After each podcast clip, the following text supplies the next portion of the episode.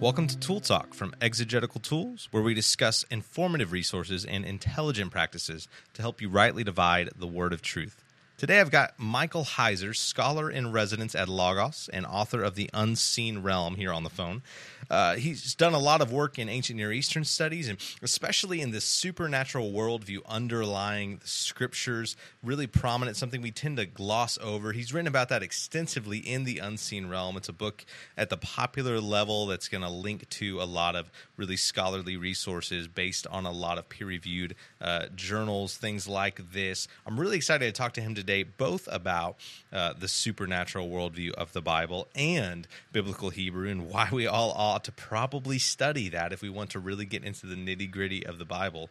Uh, Dr. Heiser, first, I just want to talk about your upbringing. You mentioned to me that you didn't grow up in a Christian home and maybe some of the ways that has affected uh, your view of the scriptures. Tell me a little bit about that. Yeah, I mean, it, it, it wasn't overtly hostile until after I became a Christian. I mean, prior to that, it was it was probably pretty normal. Nobody's really taken this religion stuff too seriously. It's it's kind of a, cult, a cultural, uh, religious background. You know, my my parents had connection with the church only in their baptism, and that was the end of that. You know, that sort of thing. Uh, afterwards, you know, they they thought I had joined a cult, and you know, were really concerned and, and again fairly hostile through high school. But they're believers now and they related the story to me uh, that they used to um, do and say things to me when I was in high school just to see what I would do. You know, they, they were testing me. And again, they, they told me that m- many years later as an adult. But I mean, now I can almost like do no wrong. uh, you know, with, with them, they're, they're believers. They understand it. They get it. Uh, you know, thank the Lord I was a good testimony as a, as a high schooler. But it was kind of a chess match, and that really contributed to, um, I think, in some way, to me really wanting to be able to think well about certain things, you know, certain questions I would get, certain questions I would just have, and and wonder, you know, well, if, you know, is this going to be an obstacle to my parents, you know, coming to the Lord or somebody else that I knew, and, and it, it just you know, I, I, I, w- I was just thinking on those kinds of terms early on. So, so I come from a very different background. I, I, uh, we were very conservative theologically. I was raised in a small SBC church, still a mm-hmm. proud member of the SBC, rep in Midwestern Seminary. I love it; it's great. Um, but came to my first year of college at a nominally Christian school. Uh, everyone was required to take an Old Testament class, but basically the prof's whole angle, instead of teaching this even as just literature, you know, if you want to view it that way, it was here's another reason why you shouldn't believe in this stuff. And right, right. so I, you know, coming from a, you know, having heard lots of apologetics, and especially when it comes to things like uh, the natural world and sciences and young Earth creation and things like this, um, I just, you know, I, I was appalled and uh, still we would disagree a lot if we were to sit in a room today and i mean i, I don't believe he was a believer. I'm pretty sure he, he told that to me. Um, but i just remember him talking about how the world of Genesis 1 through 11 was just a different world altogether. And, you know, it was, he even showed a clip of the beginning of The Lord of the Rings just to kind of, this is what you should be thinking. This is all fantasy. It's a made up world. And I just remember him talking about, you know, the sons of God in Genesis 6 and how crazy this sounds. And me going, you know, hey, I've got a footnote here in my Bible sir. And it says that that could just mean the really virtuous sons of Seth. And I thought I had mm-hmm. got him there. And I what I hear you telling me is I didn't get him there. And I think what I No, you didn't you didn't I, get him there. I didn't quite get in there. And I think it's it's what we've talked about a little bit is equating um, a a view of the natural world and and, and physical observable world and saying, okay, the the writers of the Bible had a particular worldview as far as science goes, and God spoke within that worldview. And there may be some things that He would have said differently to us. Um, and yet the yeah, truth still stands. But the supernatural. Yeah, I, I think, sorry, go ahead. I was going to say I don't. I don't think any part of Scripture is about teaching science. Right. I don't think that, that was that was God's goal in any regard. Right. Because so, if it had been his goal, then he he really picked he really made poor choices. Mm, right. For authors. yeah. Right. Sure. Yeah. So in in what in what I guess I'm I'm coming to here is. Um, I had a similar approach to things like the supernatural worldview in the opposite direction, almost saying, "Well, let's let's harmonize and kind of explain away." Mm-hmm. And he would have said, this professor would have said, "No, don't explain it away. They really meant what they said, and it's a bunch of bunk." You would say, mm-hmm. "Don't explain it away. They really meant what they said, and we should take God's word for it." Is yeah, well, a- I, I I would say let, us just, if, if if you'll pardon the expression, let's just take God out of the discussion here I would say they really meant what they said. And we should realize that the ideas that they're putting forth have been tested philosophically in terms of logic and rationality for two millennia. And there are many philosophers who don't commit themselves to these ideas, but they will admit and demonstrate in their work that they are philosophically coherent. So, who are we to say, well, you know, th- those guys were idiots, and you know, we just know better now. Because the next question is, how do we know better? And see, then people are going to go, well, science. When on, oh, wait a minute. This is a world by definition. This is a question by definition. Is there a reality beyond, you know, the things that can be tested by science? By definition, science is not able to comment on these things. So don't don't say when I ask how do we know, don't give me science, because it tell that answer tells me you don't understand science. Science is about testing the physical world, not the non-physical world, not the non-material world. So the real question is: Is there a non-material reality? Is that intellectually defensible? And again, you don't need to be a believer in you know in, in Christianity to affirm and demonstrate the validity, the, the, intellectual coherence of that idea. So I don't have a, a, pithy way like you just had to, to answer the question, but that's what I would have said to the professor if I'd been, you know, in, in tune enough, um, you know, with him at that point. But because I can't dismiss it honestly, and because by definition, I don't really, I'm not in the place, I don't have the tools, and neither does anybody else, to be able to dismiss it honestly. It stays on the table. Mm-hmm. And then since it stays on the table, maybe the thought, at least the thought does creep into my mind.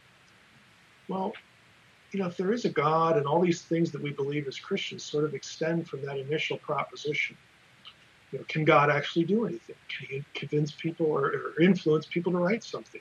Could he become a man? If he did, could he rise from the dead? I mean, all these things extend from very simple ideas.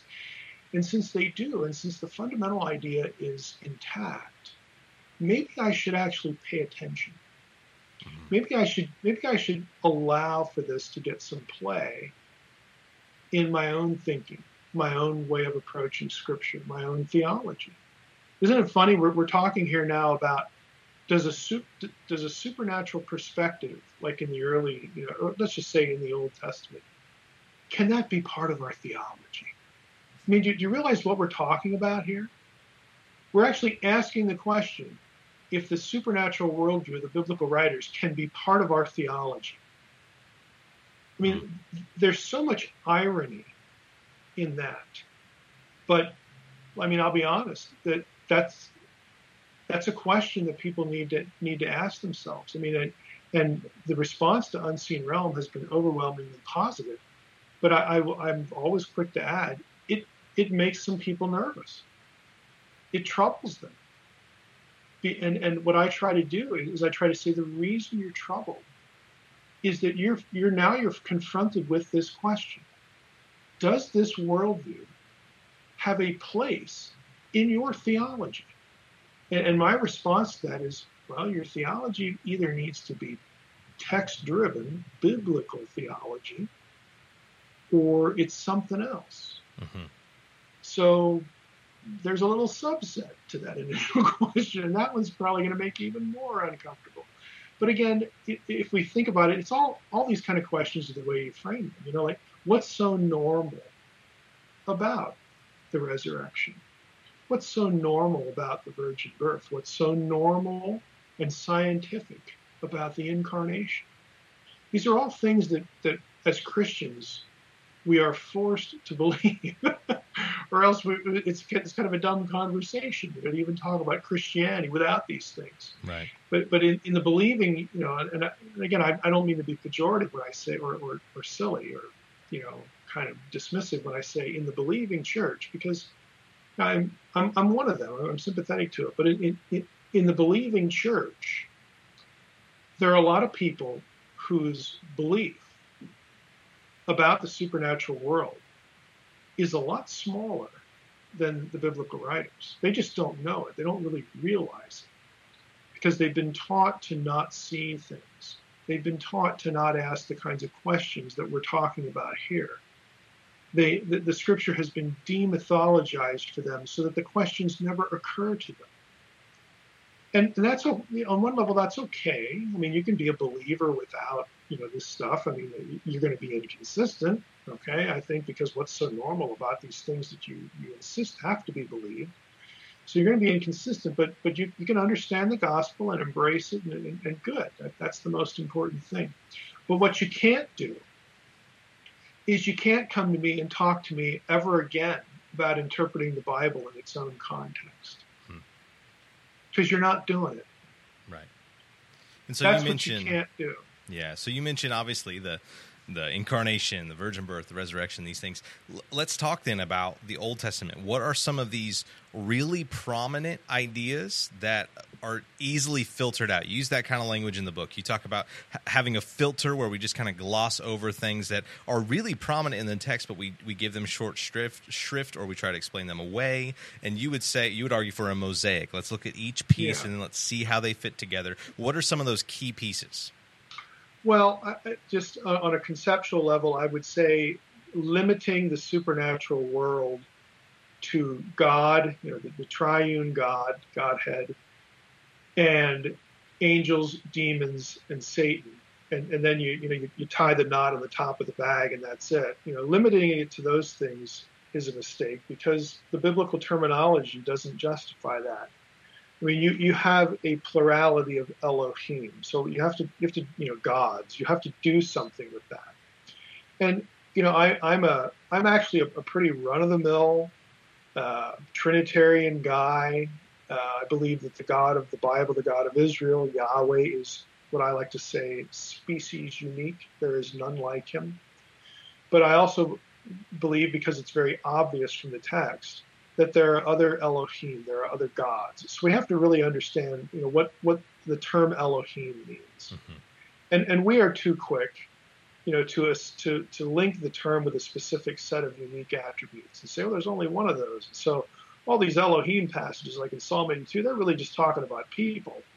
Well, that, that works really terribly when you go over to Psalm 89 and you've got you know the Elohim, the Bnei Elohim, the Bnei Elyon, you know from Psalm 82 in the skies, you know with God. And we don't have a bunch of Jewish elders floating around in the skies ruling the nation. You know, it, it just doesn't work. It just doesn't work on so many levels. And so, all I'm suggesting is that we need to we need to just get a better view of what's going on in the text. And, and I'm trying to encourage people in the book. I'm not just trying to poke people in the eye in the book. I'm trying to encourage them look, what you believe is coherent, but it might be coherent for a completely different reason than you suspect. And some of the arguments that you've you've given for it aren't very good. And and pardon me while I destroy them. But I'm going to put something in its place. You know, I, I, I try to be really text driven. I try to take the text in its own context. Yahweh is unique. There is none besides him. Those, you know, but, but on the other hand, when, when the psalmist, and, and they, this is, you know, lots of passages, when the psalmist or anybody else refers to Yahweh as the God of gods, it means exactly what it says. Right. And so, you know, and, and we need to come to grips with that. So that divine council motif seems to be prominent, pretty self-evident, and uh, I, have re- reading your it's, section on it. It's yeah. helpful. And, it and is so, intimately tied to who we are, how God looks at us hmm. as His family. It's it, it is not a coincidence that believers are spoken of as sons of God, as children of God, where we get words that uh, we get adoption language. You know, John 1:12, but as many as received him to them he gave the authority to become the sons of God. In Hebrews 2, God introduces us, or Jesus introduces us to God and God to us in the congregation, in the council. The whole great cloud of witnesses thing. There are dozens and dozens of terms, and, and again, at all at different semantic levels, whether it be literal or symbolic or both. There, there are phrases and terms strewn throughout the Bible that connect us as supernatural members of God's family and God's co rulers, participants with Him in ruling His creation. The links are deliberate, they are intentional, they are not accidental.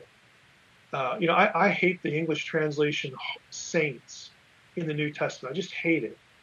It's holy ones. If you look at it as holy ones, who are the holy ones in the Old Testament? Well, they are predominantly members of the divine council. Okay, that means something. If you understand the council is God's, you know, God's non-human family, they they are they were created to participate with Him, to image Him in their realm, and humans are created to participate and image God in our, you know, the natural realm. That this humanity was created to be fit for sacred space, to be fit as a member with the divine family. That is a, that is our intended destiny. That should be normal. In, in God's mind, that is normal. And we know, you know, the, the story about how that gets messed up. But God is constantly working, you know, toward, you know, moving things ahead to the past, you know, back to Eden. And it's it's no mistake that we, you know, to him that overcomes, I will put him over the nations. Well, who's over the nations now? Hmm. That would be the sons of God that were that were allotted to the nations in Deuteronomy 32 at the Babel event. We displace them and replace them. They are illegitimized, you know, through the resurrection, through lots of other things. I mean, all of these ideas, it's a matrix of ideas. All of these ideas are connected intelligently and intentionally. But if you're not thinking, you know, in, in terms of the supernatural worldview, you can only see that partially and in, and in many cases you just miss it. You don't you don't really know when a New Testament writer picks up a thread and runs with it because you you haven't seen the thread in the Old Testament. And, and again, I, I, like to encourage people to think think of a, a matrix of ideas.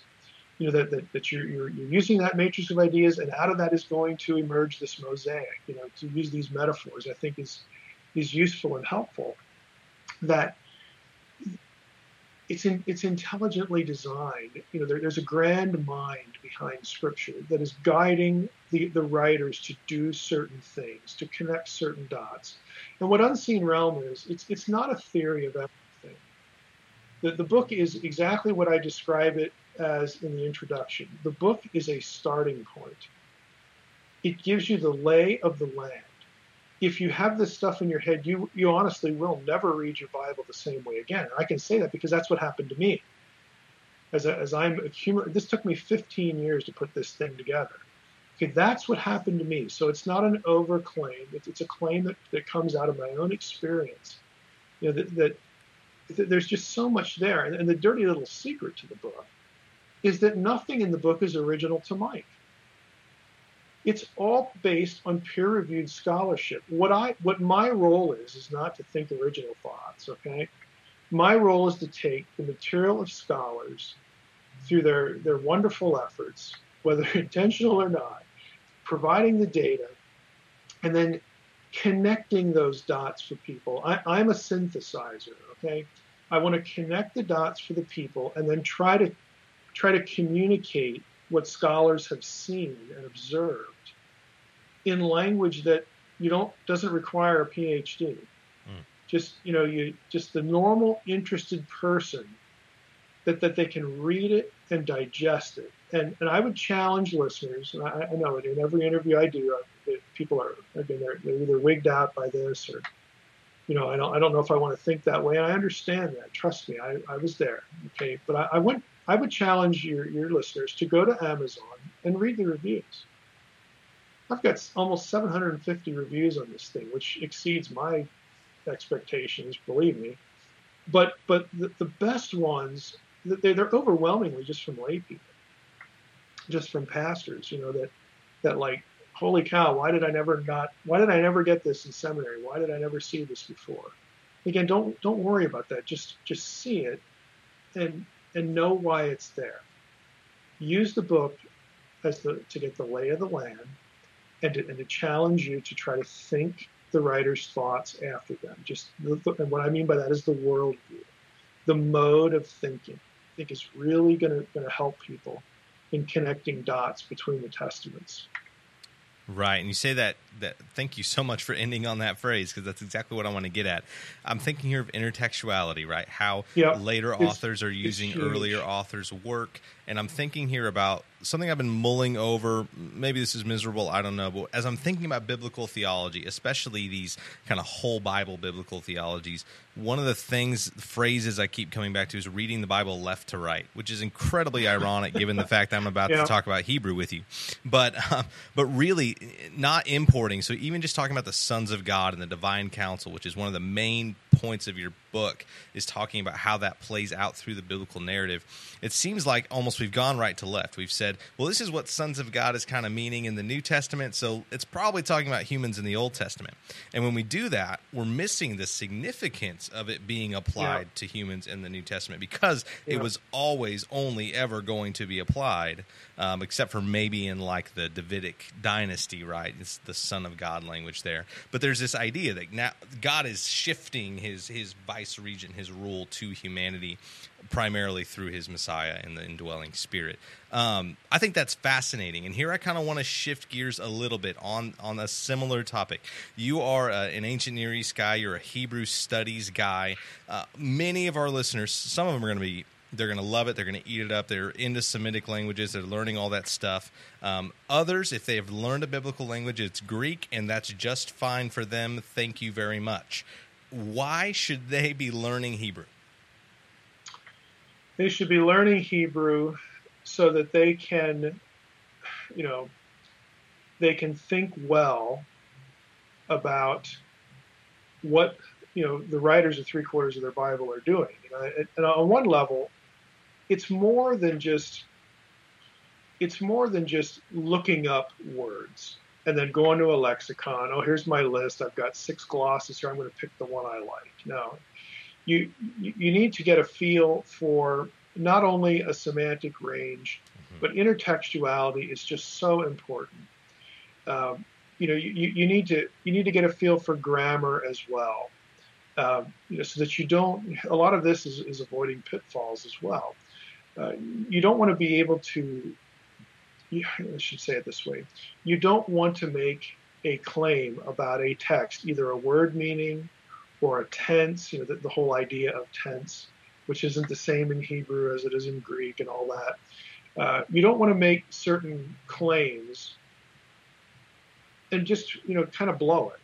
You know, a lot of people who, who would, you know, like be more familiar with Greek, they're going to transfer the terminology, the approach, even like the, the verb, you know, the, the verb system. Hebrew doesn't really have tense like like we think of it. I mean, it, it, communicates tense in different ways, but it's not sort of rooted in a form, you know, that that kind of thing. It's more aspectual, you know. It, it doesn't it doesn't exclude time, but it, you know, they're just different different things to think about, different ways that a writer would accomplish the same thing that Greek does but you're not going to be able to, to tell that unless you know some Hebrew. And you're, you're at risk of saying things about Hebrew that you can really only say about Greek or you know, English for that matter. Sure. So you, you, learning the language is important just for being able to avoid pitfalls, but I would say more fundamentally, because we're not speaking to PhDs here, I, I would assume predominantly. But you want to be able to intelligently interact with serious commentaries and serious journal articles. You need to be able to follow their discussion intelligently, uh, you know, to, to assist you in thinking about the Hebrew text. So I think maybe what I so I am in the in the trenches of this. I'm a little further along in Greek than in Hebrew, and with a lot of seminarians finishing master studies, entering PhD studies, and I think maybe one of the biggest hangups. So I'm talking to the guy now who's in seminary, or I'm talking to the guy who's been picking up Greek for a long time. Uh, we have a, a, lot of listeners who will be in, in, their PhD or have been out of grad studies for a long time, considering getting back into it, and they are staying sharp in the languages. They love it, uh, and what that normally means is they're reading the Greek New Testament a lot mm-hmm. many of them are going to be into Hebrew. I feel like maybe one of the bigger hurdles I've seen in your teaching experience, I'd love for you to weigh in on this, is just the, the, the letters themselves. The alphabet just seems, as foreign as Greek is, Hebrew's like on another planet. And so, what, what encouragement would you give to somebody who's not even started out with biblical Hebrew? Well, I mean, the, the, the characters are limited. I have found in my teaching experience that, that people pick up the, the letters, the alphabet, really quickly. And the right to left thing really doesn't bother them because they are mentally assigning the values in their head left to right. So it might surprise people to hear that, but it, in my experience with students, it's overwhelmingly true. The alphabet and the direction are really not, um, you know, not much of an issue. It, I think I think, and this applies to, to Greek too. One of the you, you have to sort of discipline yourself to be patient. And that is, we look at a text and we, we, we tend to sort of want it to work like English, where you look at an English paragraph and you know all the letters and you know all the words immediately. And, and we tend to feel like failures if we can't look at a verse and just sort of know things instantly. Be patient. Okay, work through it word by word. You will begin to learn with practice what goes with what. It's not like Greek where like an article could be here and then that it goes with is like four words away. Okay, you know it, it, it Hebrew doesn't do that to you, but you have to be patient with it and go cluster by cluster, you know, and, and you'll be able to, to see and detect, detect, you know, what the writer is doing. It's very patterned they're, they're, it's, it's very orderly uh, in, in, many respects. Uh, when I'm when I'm talking here about Hebrew narrative poetry, it's a, a totally different game here. Hmm. Most of it's narrative that you're going to be getting in class, and just be patient with it. Don't try to memorize everything that's happening on the page as well. I struggled with Hebrew my first year because I had had two years of Greek and found Greek very easy. I could just sort of memorize why it's doing what it's doing. You know, why why do we have this vowel change? Oh, it's before this letter. You know, it was it was easy. I'm sitting there in first year Hebrew trying to memorize why all the dots and dashes change when you add an ending. And and they don't all change the same way depending on the ending. And and you know, it, it just mystified me. And then it occurred to me, actually it didn't occur to me, my Hebrew teacher had to tell me, look, if we took the Hebrew Bible over to Israel today, a six year old could read it without the dots and dashes, without the vowels. There's a reason for that. You don't need them. So quit trying to memorize the behavior of the language and just go with the consonants. And my professor told me, and this is what I tell my students I will tell you when one of the dots matters. Unless I tell you, don't worry about it. Know the patterns of the consonants and you'll do just fine. And it really helped. Uh, so don't try to over memorize things. Okay, it, it's orderly. There are patterns. Uh, and, you know, just just be patient. Patience is, is a big thing. But I, I would say to both your Greek and Hebrew listeners, though, my sight reading uh, illustration is important because, yeah, you can take a Hebrew Bible over to Israel today, and a six-year-old can read that thing. Is the six-year-old an exegete? No, you can take a Greek New Testament over to Greece and you know so, hand it to somebody who is fluent in, in Greek. Can they sight read the text? Yeah. Are they good interpreters? No. I mean, hand an English Bible to the average person on the street. Can they read it? Sure. Can they do exegesis? No. You know, my, my point is here you don't want to get in the trap where you think you understand what you need to understand just because you can translate something. Mm-hmm. It is far more valuable to be able to follow an exegetical discussion in a paper, in an article, in a commentary, because those, you know, the people who produce those things will take it apart for you and talk about what you can say interpretively and what you can't say. And you need to understand that discussion. So I stress to people look, build competence in exegesis, not translation. Look for intertextuality. It's, it's a big deal. You know, how scripture writers repurpose other parts of scripture is very significant. Situate what you're reading, you know, in the wider worldview. It's just crucial. So I, I, tend again to, to gravitate myself and the way I advise people is look, it's wonderful if you can sit down and sight read text. Again, my illustration applies. That doesn't mean anything. It means you can translate. Good, good for you. What does it mean? Take it apart. What what are the what are the exegetical things you can say and things you can't say? If there's more than, than two or three things you can say, how would you rank them? You know, what's what's the order of plausibility? Comes to interpretation. That might require you to, to run some searches to look for authorial patterns. It might require, again, for you to look for how the New Testament writer repurposes part of what you're thinking. Do they do that consistently? I mean, a lot of this is really about gathering data, but then being able to ask the right interpretive questions about the data. You are not an exegete if you can just read. That is not exegesis. Reading is not exegesis. Exegesis is, is something you have to develop over time and you have to practice and you have to watch through, again, reading you know, good exegetical material. You have to, you have to see it modeled. You have to, you have to become acquainted with how it's done. And then you, you sort of will, will learn to mimic it in your own thinking. You'll, you'll be able to, to learn what questions to ask. But again, if you don't know the basics of each language, you can't follow that discussion and and it's just not going to help you much. Right. Yeah. So no excuses. Me and other listeners who are uh, struggling with or haven't even yet begun Hebrew studies. You need that. That's three four, fourths of your Bible. That's a part of reading the Bible left to right and seeing how the New Testament authors play off of the Old Testament. Uh, and you, I, I appreciate. So back to the unseen realm.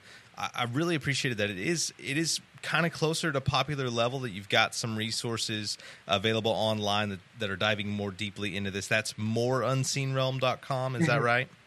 Yeah, it, it's a okay. chap.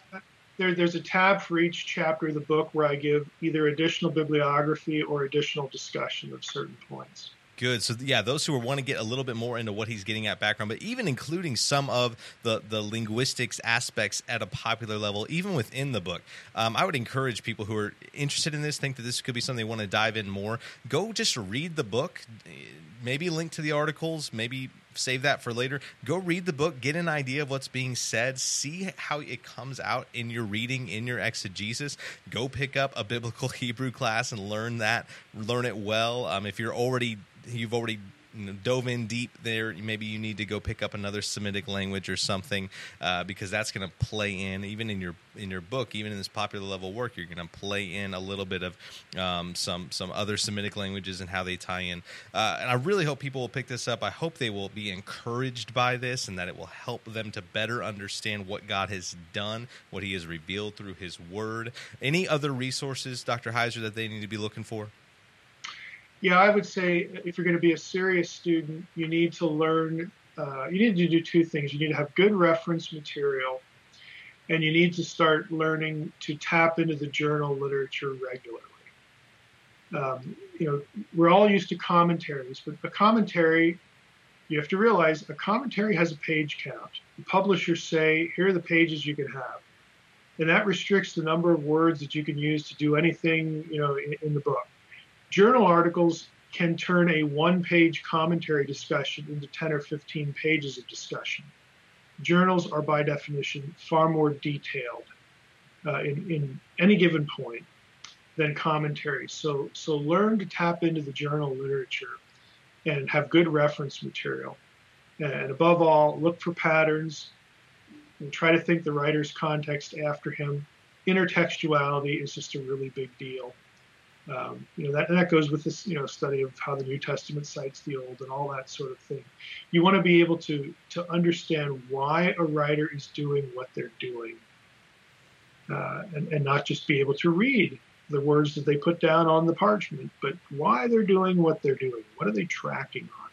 what idea are they propelling uh, in, in, in what they're doing. Dr. Heiser, thank you so much for being with us today. Yeah, you're welcome.